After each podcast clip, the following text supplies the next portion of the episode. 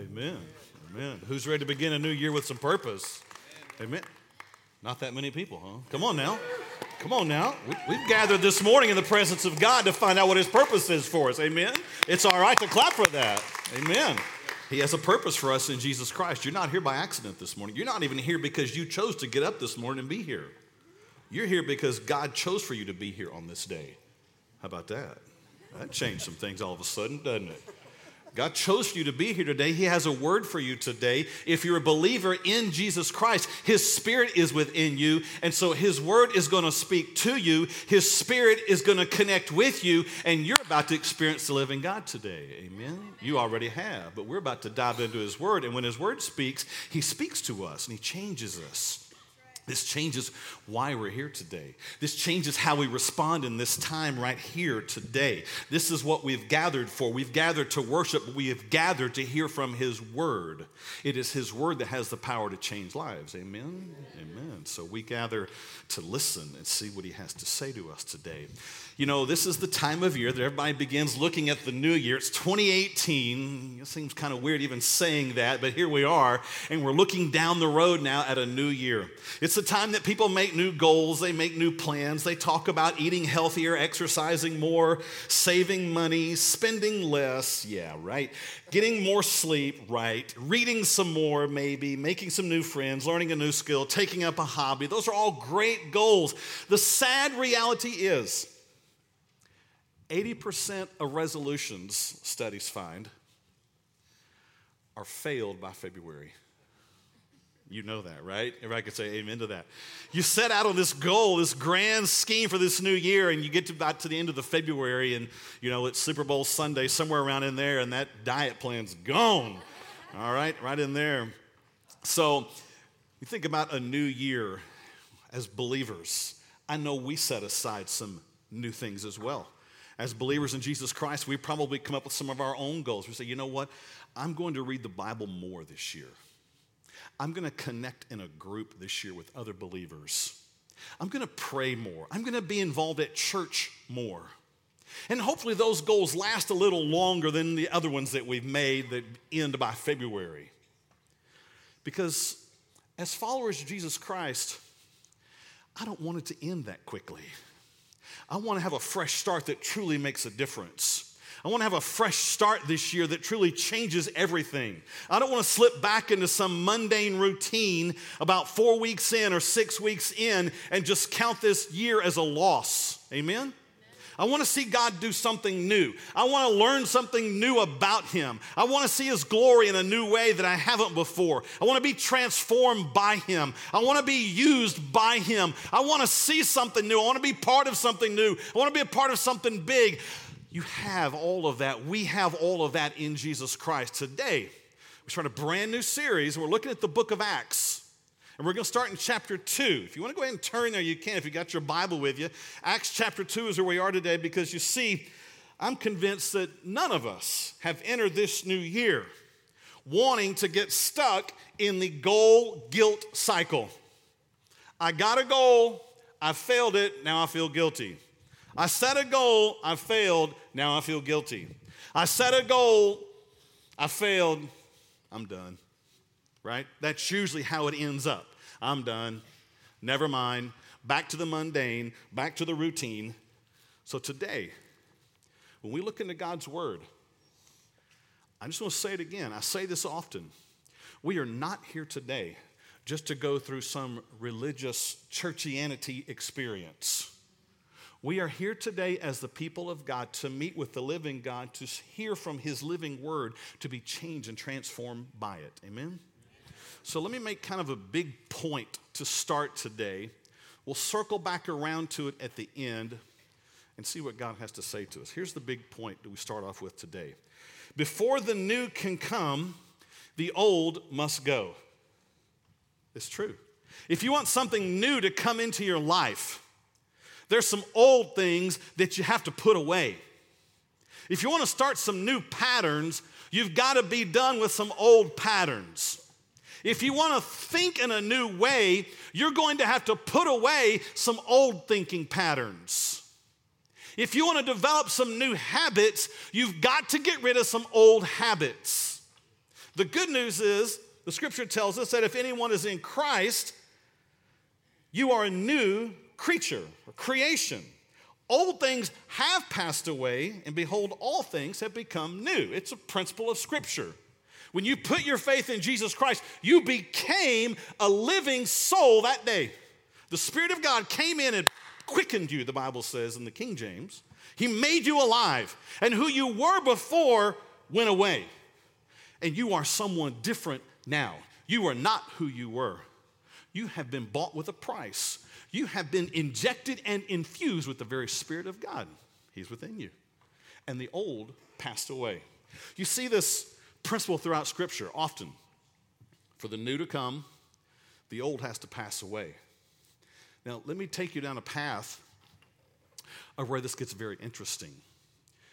Jesus came here to earth, lived, died to pay for our sins. Three days later, he was resurrected. Death could not hold him down, Satan could not hold him down. Nothing here on this planet could hold him down. He was resurrected, he paid for sin.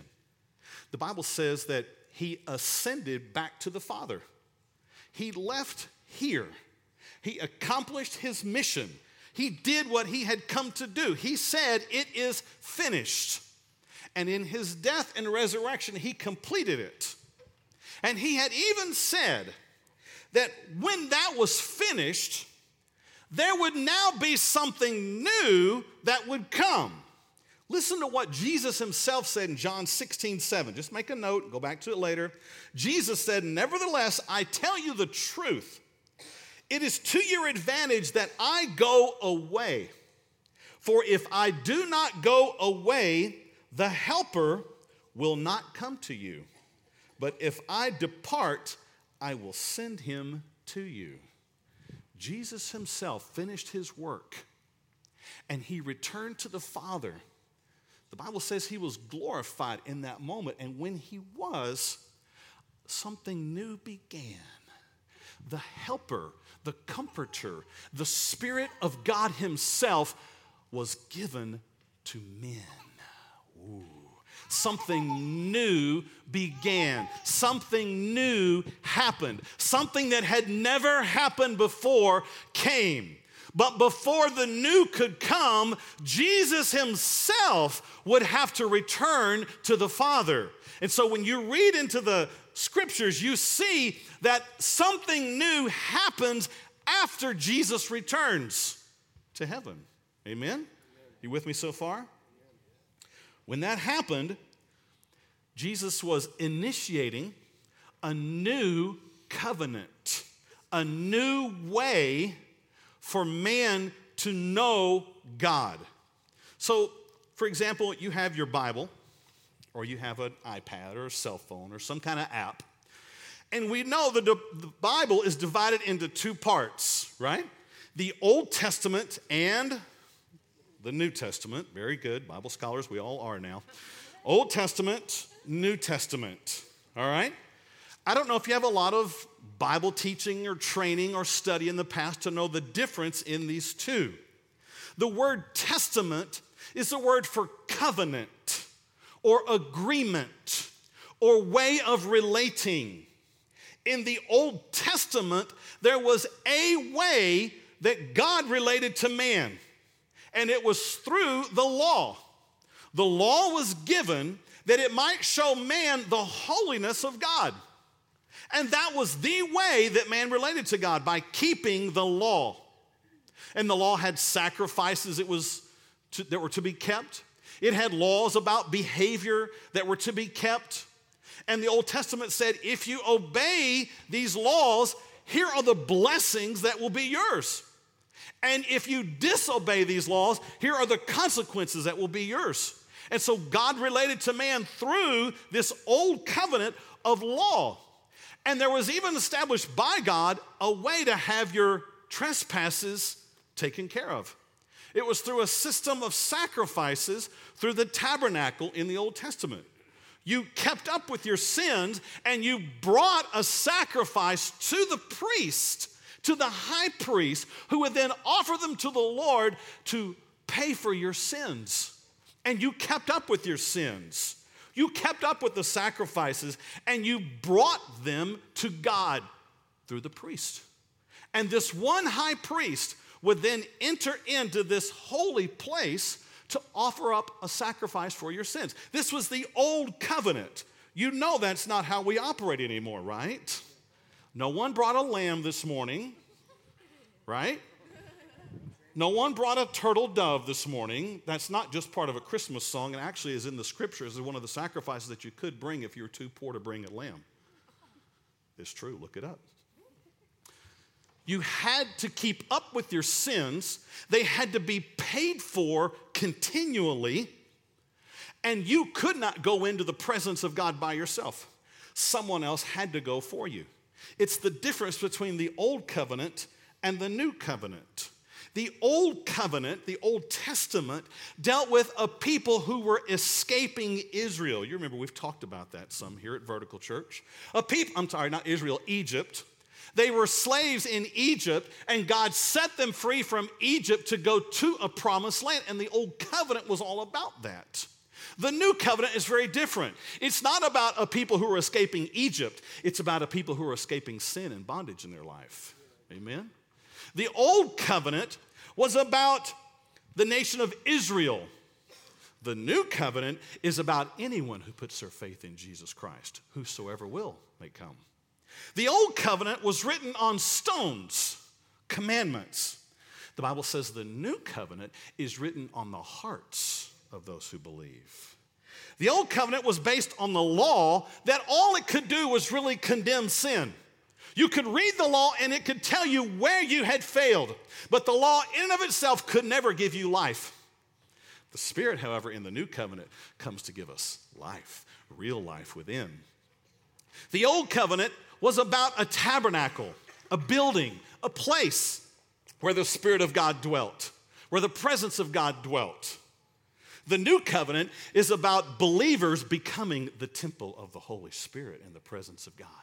The old covenant had a priest who went in, a high priest who could only once a year go into this holy place to offer sacrifice for sins. And he alone could do that if he was righteous. The new covenant, Jesus enters in as a faithful high priest for us and says, You now, as part of this new covenant, you have been made priest to God. Boldly come to my throne. Those are two very different covenants. It's the Old Covenant and the New Covenant. They're very different. The Old Covenant was based on sacrifices that had to be continually offered. The New Covenant is about Jesus who offers himself once, once and for all, to pay for the sin of man. The Old Covenant was based on many lambs. The New Covenant is based on Jesus, the Lamb of God who's come to take away the sins of the world. The Old Covenant had to be have your sins remembered at all time, and under the New Covenant, the book of Hebrews says, this new covenant, under this new covenant, their sins and lawless deeds I will remember no more. Amen. It's a very different covenant, a very different arrangement. And when you read between the Old Testament and New Testament, you're reading about two very different ways of relating to God. What makes me so sad is I find so many people today who are still trying to relate to God by the old covenant. They're still trying to keep the law enough to make them righteous. They're still trying to do enough good that will hopefully make them acceptable to God. But there's someone who has come in the middle here. There's someone who has come in between the covenants and begun this new covenant. It's Jesus himself.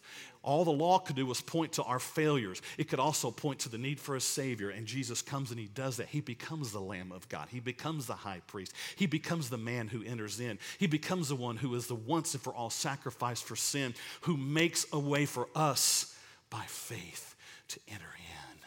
Jesus is the one who establishes this new covenant.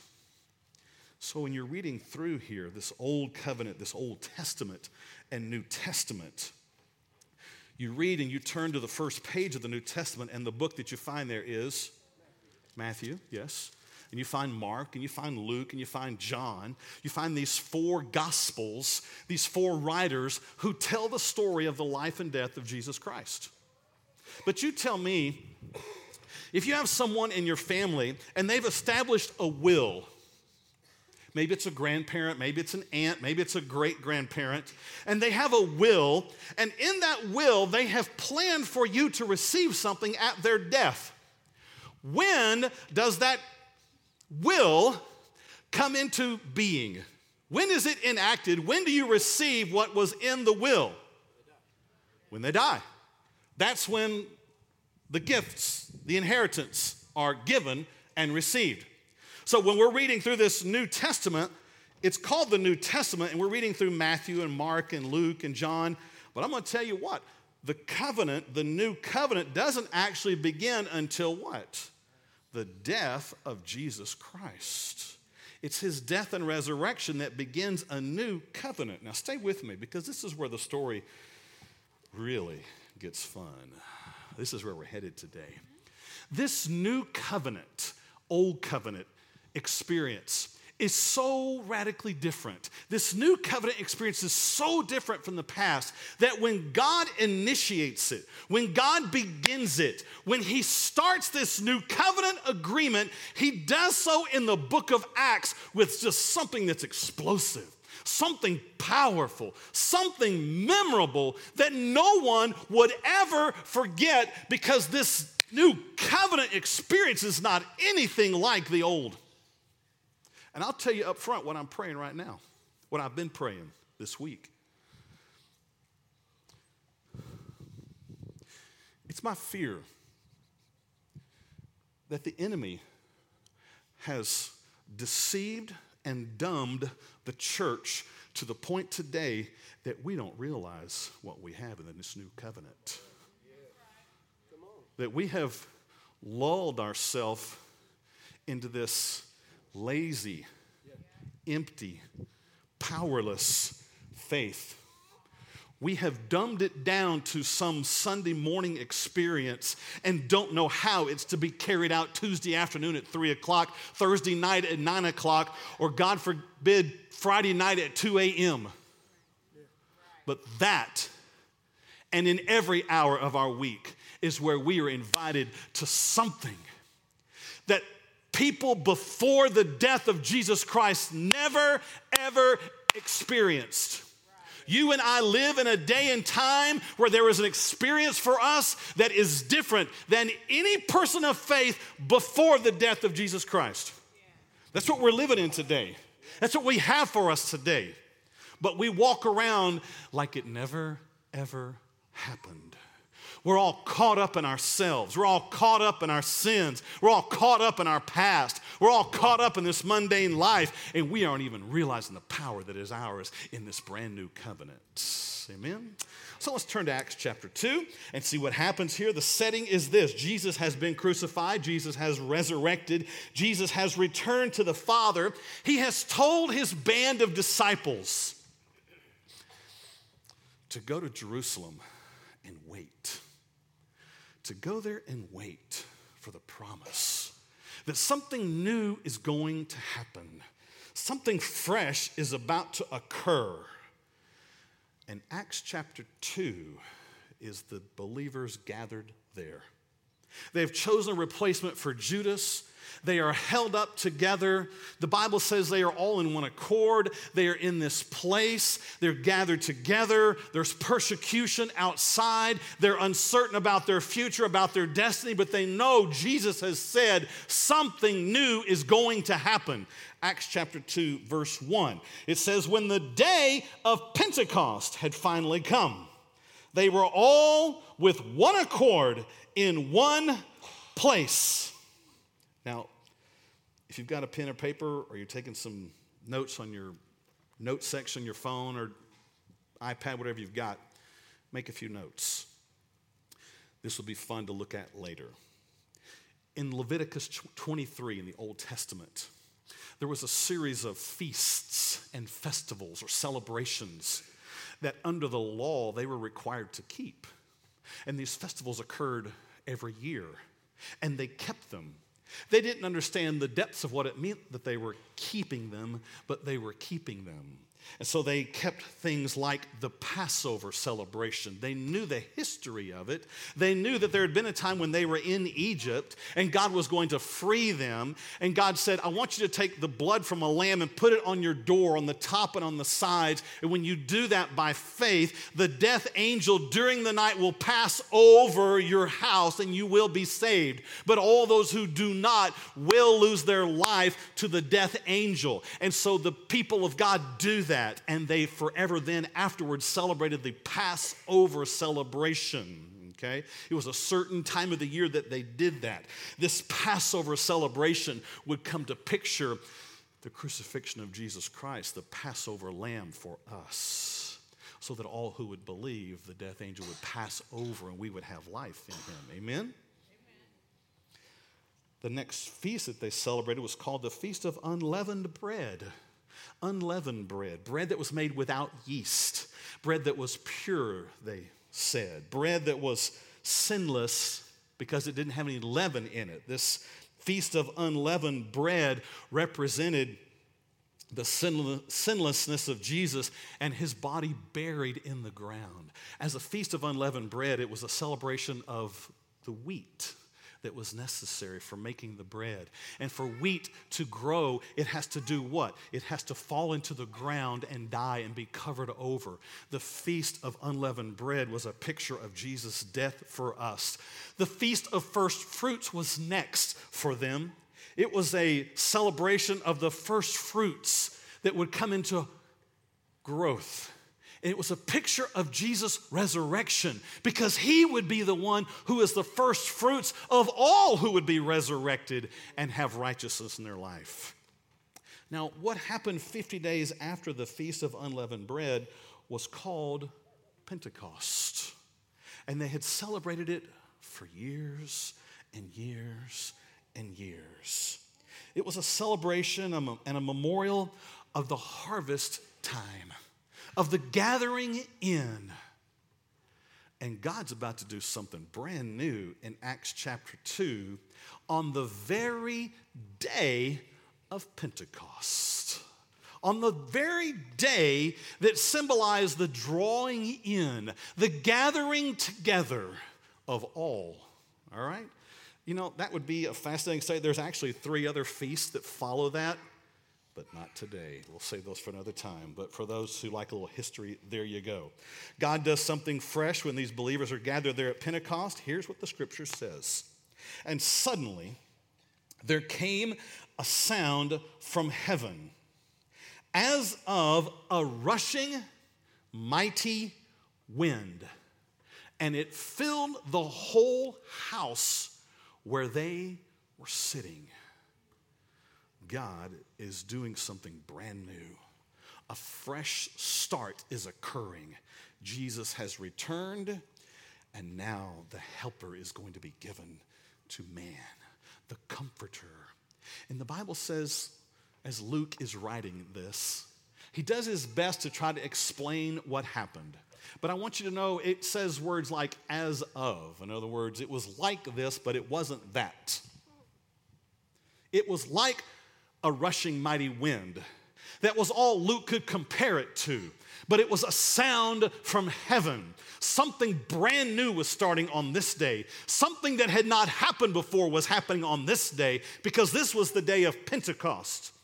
This was the day of promise. This was the day that Jesus had talked about, and they're gathered there, and this rushing mighty wind like sound fills the place where the believers are all gathered. It happens here on this day. Verse 3 it says, Then there appeared to them divided tongues as of fire. There's as of again.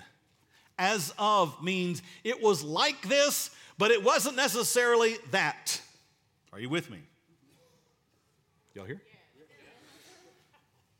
And one sat upon each of them and they were all filled with the Holy Spirit and began to speak with other tongues as the Spirit gave them utterance. Now, let's talk about this for just a moment. Let's see what's happening here on this day. because something is happening here that had never, ever happened before. There had been times in the Old Testament where the Spirit of God had come on people kings, priests, prophets. And for a time, they would have the Spirit of God empower them for some time. He would lead them, guide them, guard them, but it was just for a time. This is something different. This is completely different than that. This is the giving of the other part of the Trinity, the third part of the Trinity. This one who has been in fellowship with the Son and the Father, the Spirit now makes his entrance to planet Earth. He does. And it is in a miraculous event, a powerful event. And it says that they were all filled with the Holy Spirit. Filled. It didn't say they, he came on them, they all of a sudden were filled with the Holy Spirit. This had not happened before.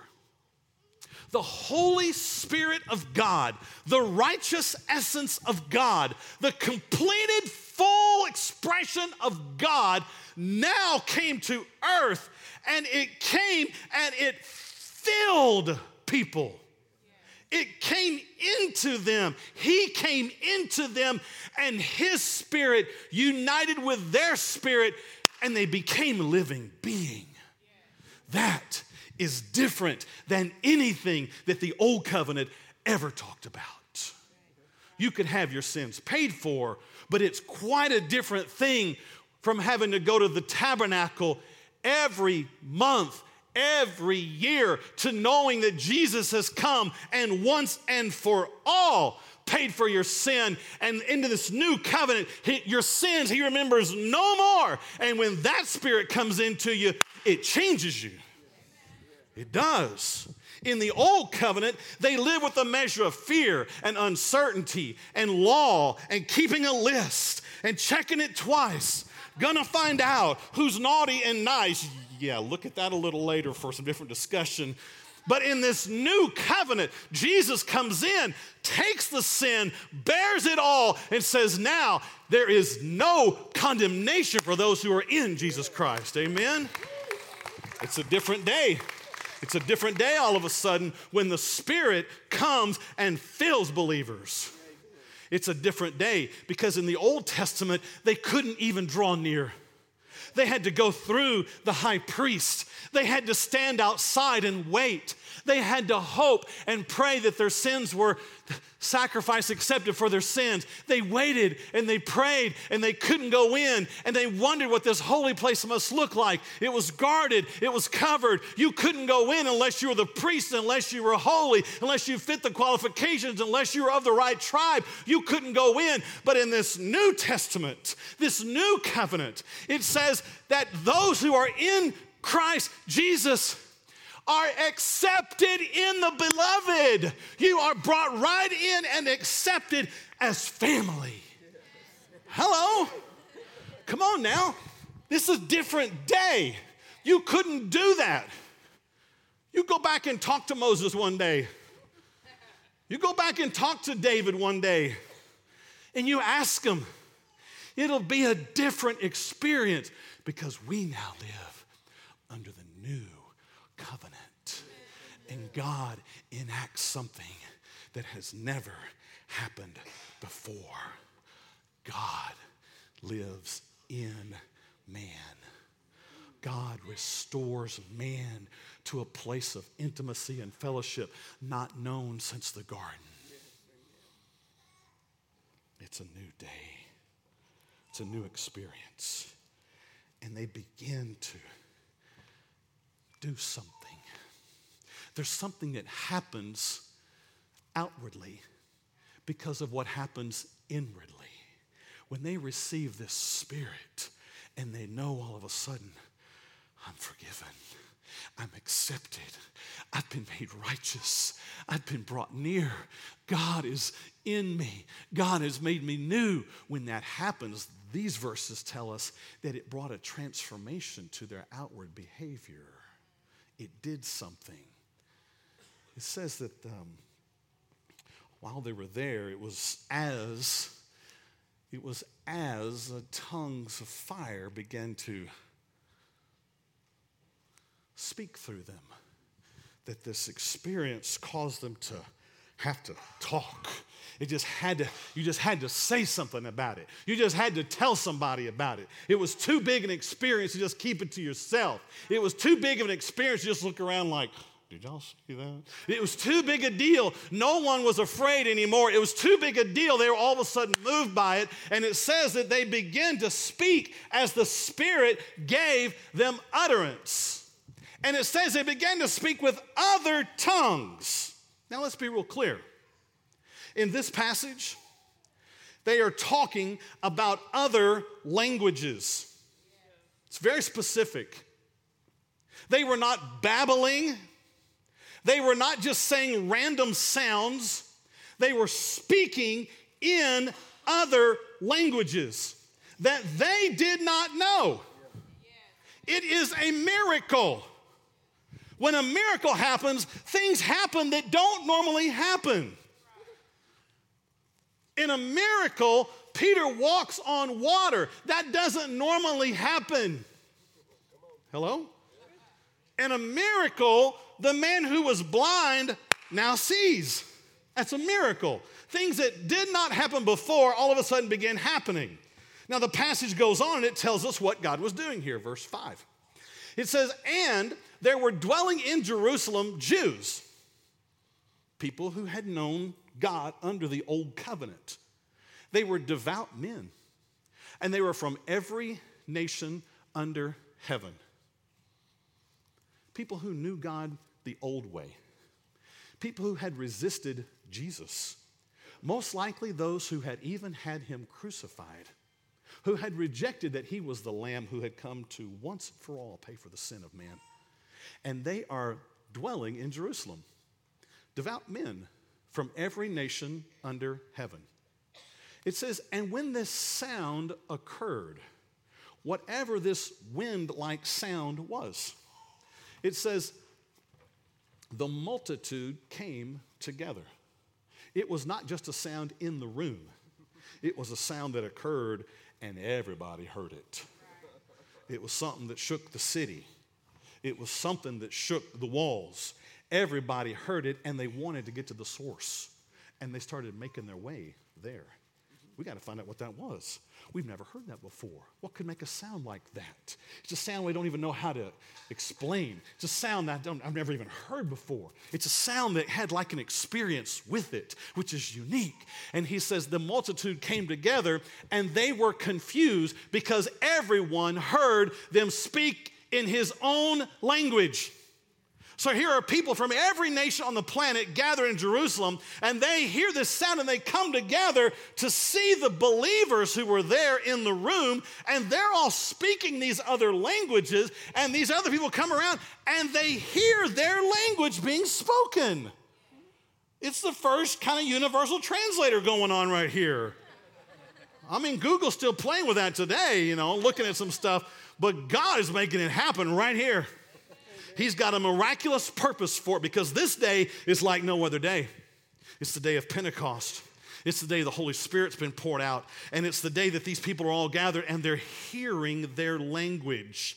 I'm sure they're looking around the room like, wait a minute, who is speaking our language? I've got to go find that guy. Who is speaking my language? I've got to go find that girl. I hear it. Where is she? I've got to get to her. What is she saying? I hear it. I can't make it out. What is she saying? Verse 7 or 12. I'm skipping a little bit of it because it gets kind of long. It gives a list of uh, all the groups, all the nations, all the people that are gathered there. In verse 12, it says, they were all amazed and perplexed because they're, they're not just speaking the language, they are speaking the glorious work of God. And they are speaking about Jesus. They're talking about a new covenant. And they're confused and they're saying, What does this mean? What is happening here? I don't understand this. I've never seen anything like this. This is so otherworldly. Someone that has not spoken my language is talking my language, and they're talking about Jesus and they're talking about what he's done. And he's, I've got to go hear him. And their conclusion is, they must be drunk. This can't be happening. It really can't be that. It can't be that they, someone that doesn't know my language is talking my language and, and speaking to me about Jesus. It can't be a message that now is for all nations. It's the new covenant, friends. The old covenant was just for one group, the Jewish people. New covenant for all who will believe. And so God is doing something big here. He's making a huge point, and He's broadcasting the gospel in every language on the planet. Yeah. And all they conclude was they must be drunk. Verse 14 Peter, surprise, surprise, it's Peter who stands up, who has to talk, who has to say, now, wait a minute, it's time to clarify some things. It's time to set some things in order. And Peter stands up with the 11 and he raises his voice. I imagine it's because of volume and I imagine it's because of intensity. And he says to the men of Judea and all who dwell in Jerusalem, let this be known to you and heed my words. You can almost just hear the intensity, you know, and Peter, like, in other words, he's saying, like, you better mark my words. I've got something to say about this moment, and you better listen up. And they're like, Ooh. and this is Peter's moment. This is what Peter was created for. This is his time to talk. Verse 15. These are not drunk, as you suppose, since it's only the third hour of the day. It's the time you don't, you hadn't even started drinking yet, but I'm gonna tell you, these people are not drunk.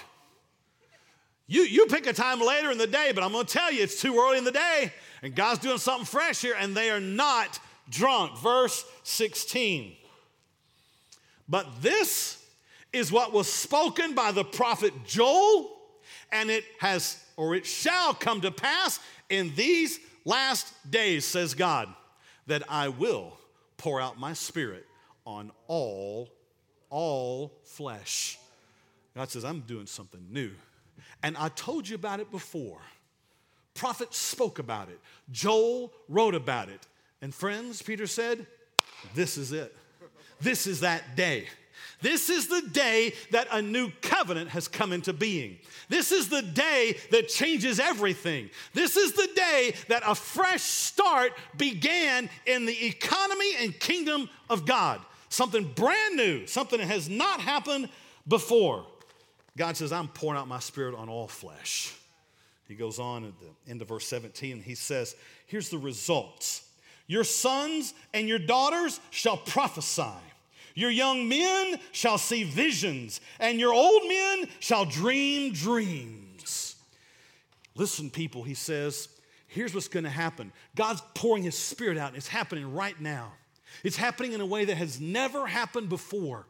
And here's what's going to happen no longer will there be just individual prophets in a generation that will stand up. No longer will there just be a Jeremiah, just be an Isaiah, just be some other prophet. No longer just these ones. Now, your sons and your daughters, every one of them are going to prophesy. They're going to be the ones speaking because they'll see the glory of God in you. They'll see the Spirit of God in you, and they are going to be filled with life. This is what happens when you get filled with the Spirit of God.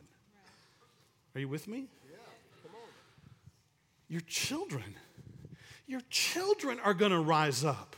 They're going to have a passion they're going to speak. They're going to be bold. They're not going to be afraid. They're not going to be intimidated. They're not going to be bullied. They're not going to be hiding out. They are going to be so filled with the Spirit of God, they are going to be the ones speaking boldly. The Spirit of God will be in them, and they'll rise up. They'll change the generation. That's not all, though. He says, Your young men, they're gonna, they're gonna see visions. These young men and women who are at a prime in their life, where they've got energy, they got time, they can stay up late and they can wake up early. Most of them. They got energy that the older folks don't have.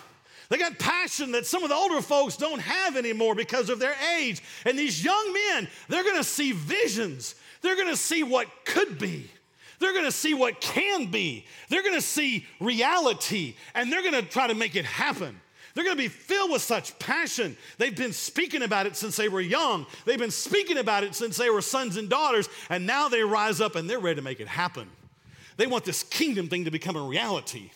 They want to see others come to know Christ. They want to put this church thing into existence. They want to see other people filled with the Holy Spirit. They want to see people who are living in despair and depression and carelessness and, and selfishness and flesh. They want to see that eradicated. They want to see people set free. They want people to know what Jesus Christ can do in your life. And these young men, they see it. These young women, they see it and they rise up and they want to see more of it. They're driven by a whole lot more than just a college degree plan. That may be part of it, but that's not it. They're driven by a whole lot more than just prosperity. That may be part of it, but that's not it. They want to be about more than just social status on their social networks. That may be part of it, but that's not it. They're all about pleasing God and having His favor on their life and rising up and saying, We've got to bring this, re- this thing into reality. We got to bring this church into existence. We got to see people set free. We got to see the rest of our family come to know Jesus Christ. We got to see visions. Amen. That's not all. He says, Your old men, they shall dream dreams. The old men, the older women, they've gotten to a place where they don't have the the strength that they once had. They had visions one day. There was a time they worked hard and they could. There was a time they were investing and planting and they could. But now life has moved along and they're to a place where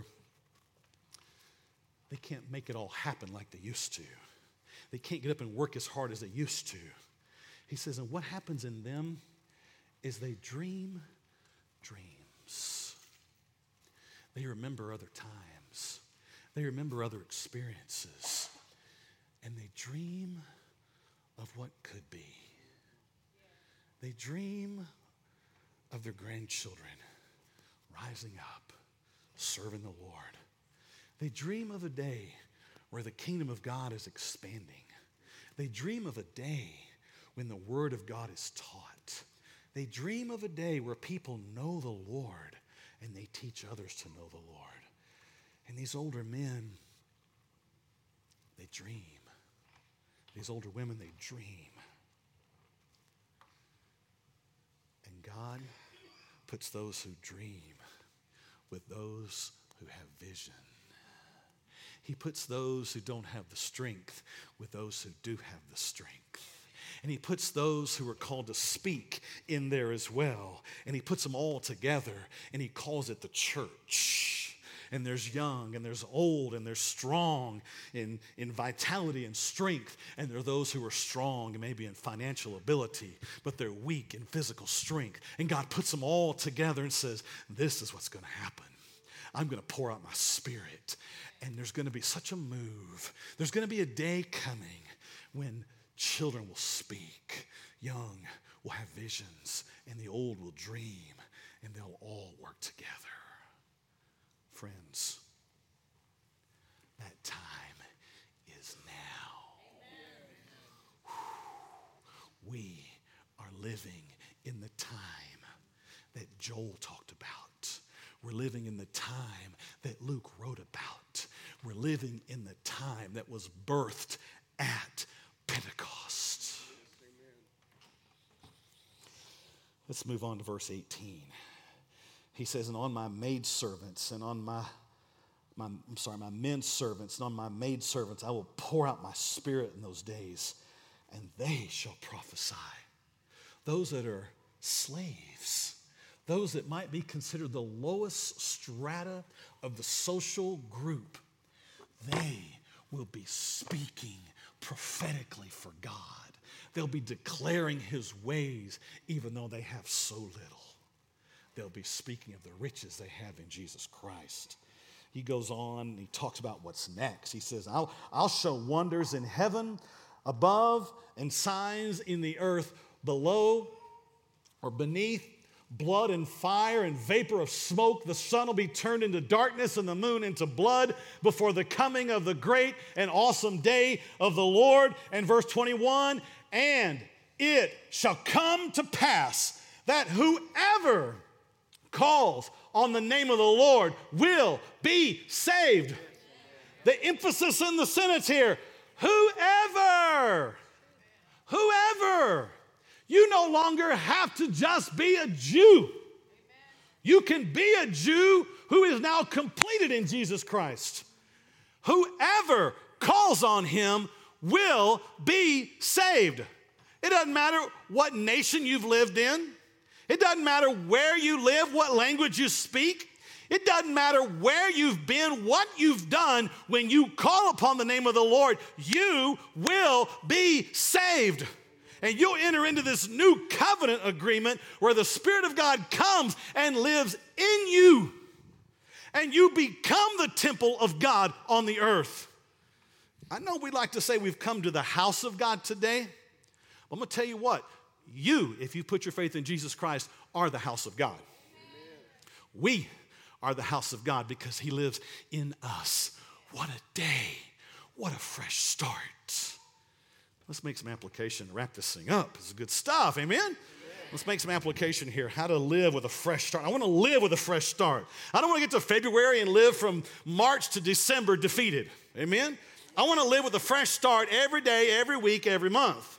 I want to live in that. So here are some things we can know that will carry us in a fresh start. First one is this we are the fresh start of God. It, it, you got to know this. You got to take this in. We haven't come to make a fresh start. Hello, God has made us the fresh start.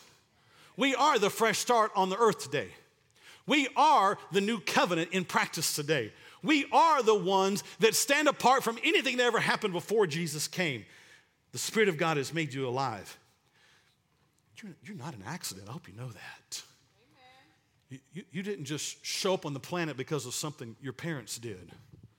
Oh, it may have been part of that process. In fact, it was. But if you're here today, God sovereignly planned for you to be here today. And I don't mean just here, but on the planet at this time. And you don't have anything in your life that He doesn't already know about, good or bad. You don't have any sin in your past that wasn't taken care of at the cross of Jesus Christ. You don't have anything in you that can keep you apart from your own stubborn will of being filled with the Spirit of God. We'll talk more about that in just a minute. We are the fresh start of God. Colossians 1:27 says, "For to them God would make known what are the riches of his glory, of this mystery among the nations." Here it is, which is Christ in you the hope of glory. Whew, the glory of God in us. Second big point today the Spirit of God awakens our spirit with new drives. When you put your faith in Jesus Christ, on the day you were born again, a process began. You were born again. You were made alive where you hadn't been alive before. You're made alive to God where you hadn't been before. You're made alive because your sins are forgiven where they hadn't been before. And now in this, this process of the Spirit of God in you, he is, he is making some things wake up within you. He's awakening peace in your heart. He's awakening hope in your heart. He's awakening desires in your heart to seek after Him. He's awakening desires to lay down your life for others. He's awakening a desire for you to connect with others who know Him. He's awakening desires for you to tell others about Him. He's the one that's awakening all these things. You didn't just come up with those things on your own, He's doing it. Sometimes people ask, well, how do I know if what I'm feeling is from God or just from me? I'm gonna tell you what, if you have a drive within you to seek after God, that didn't come from you, that came from God. If you've got a drive in you, men, to love your wives and sacrifice for them, that didn't come from you, it came from God. And if you sense it, do it. You don't ever, ever have to wonder, should I sacrifice for my wife? You don't have to ask that question. The answer is always yes. Wow, we got quiet in here all of a sudden. Ladies, you don't have to ever wonder should I be grateful for my husband or not? Yes. Should I tell my husband I love him or not? Yes. You don't ever have to wonder and say, well, you know, I'm afraid if I tell him I love him, then he'll think I'm like, you know, subservient to him and all this stuff. Stop all that. If you've got a desire inside you that matches up with Scripture, it was put there by God. If you have something within you that says, that, that cause you to want to give something to someone else, maybe it's an amount of money, maybe it's some possession you've got, if you feel this desire to want to give that, that didn't come from you. That came from God. It's not natural for you and I to give, to serve, to love, to sacrifice, to submit, to humble ourselves, to ask forgiveness. If any of those things come up in your mind, it came from God. He's awakening it within you. And the thing you want to do is listen to it and do it. The Bible says that when you do that, you are walking in the Spirit. You are walking in what He is saying to you. And the greatest tragedy is when He speaks to you and you refuse to walk in it. He says, I need you to go speak to this person. You say, No. He said, I need you to serve this person. You say, Nope. I need you to give this right here. I want you to give this to this person. You say, Nope. And then you say, I wonder why God never speaks to me. because you won't listen to Him. He's speaking to you. The process now we have as believers is learning to walk in the Spirit, to walk in this drive that's within us. In fact, the Bible says this is so powerful when you do it that if you will walk in the Spirit, you will not fulfill the lust of the flesh. Uh oh. If you learn to walk in it, you'll start shutting down some stuff that's been plaguing you for a long time. You, start obeying what God's saying, you'll start shutting down some of those old drives and passions and fears and doubts and negative patterns and negative ways of relating. You shut all that down, you shut it out, but you got to walk in it. You can't just keep saying, no, no, no. You say, yes, sir, and you move. Hmm, let's go on. We're getting closer to the end.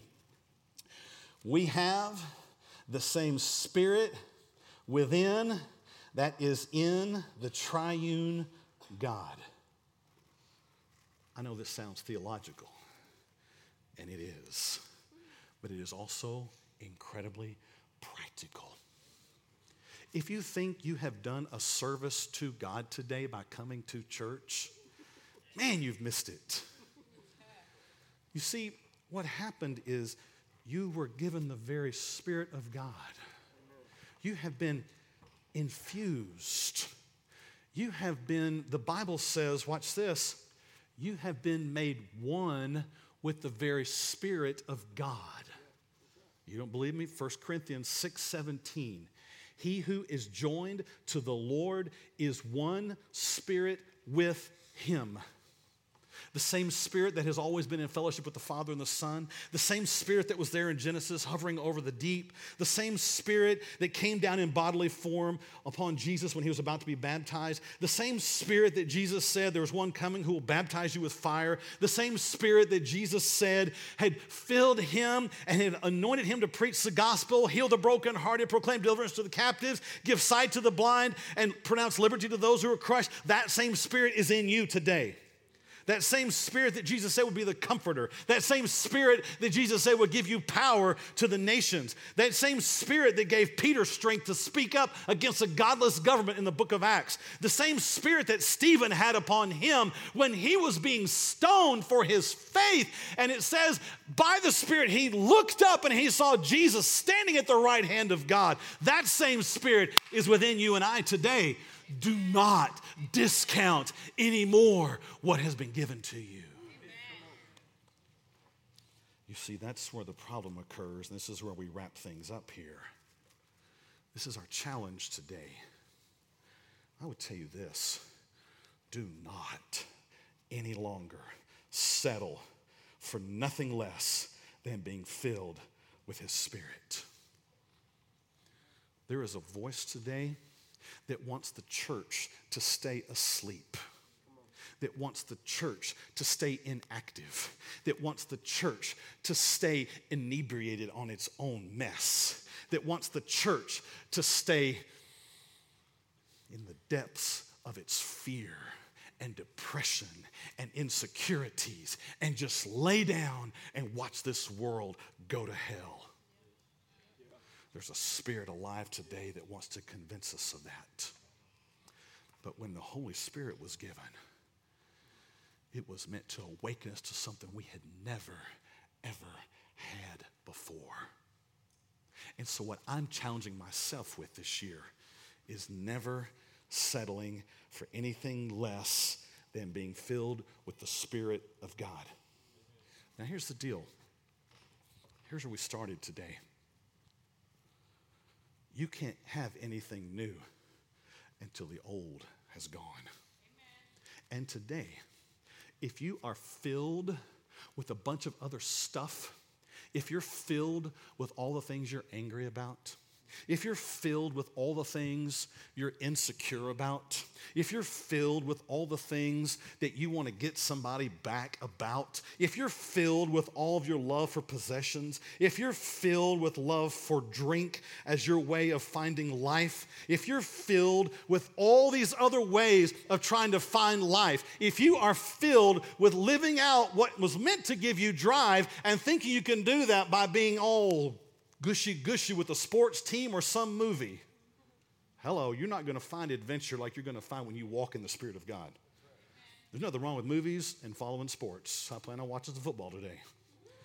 But I know some people who are so caught up in sports, TV, and movies that they are living out some form of existence in them instead of living their lives sold out to the Spirit of God. They're, they're, they're substituting for lesser things.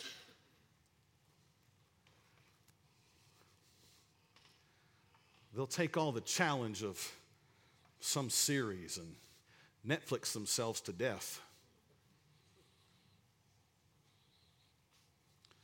Instead of drawing up close to the Spirit of God and say, What do you have for me today? I want to walk in that adventure. I want to walk in that mini series. I want to walk in that for the next mini series after it, too.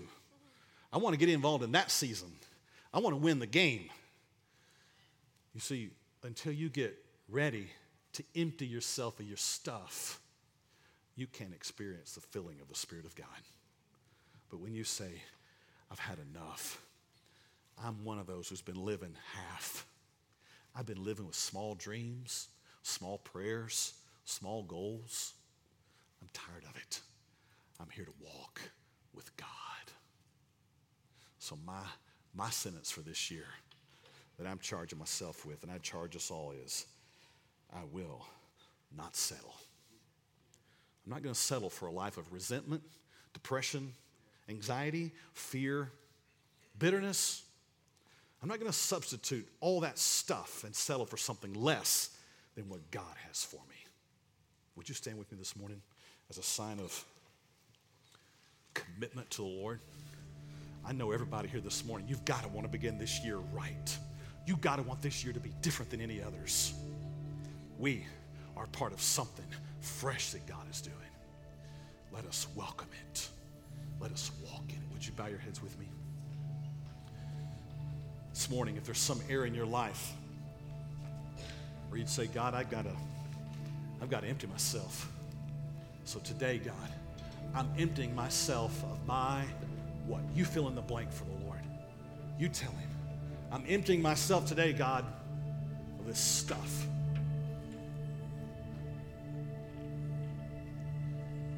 And God, I never realized the fullness of what you've done for me. I didn't realize the depth of what has happened in me, that you've awakened something within me, that your very essence is in me. Thank you for that. I commit today to walk in that.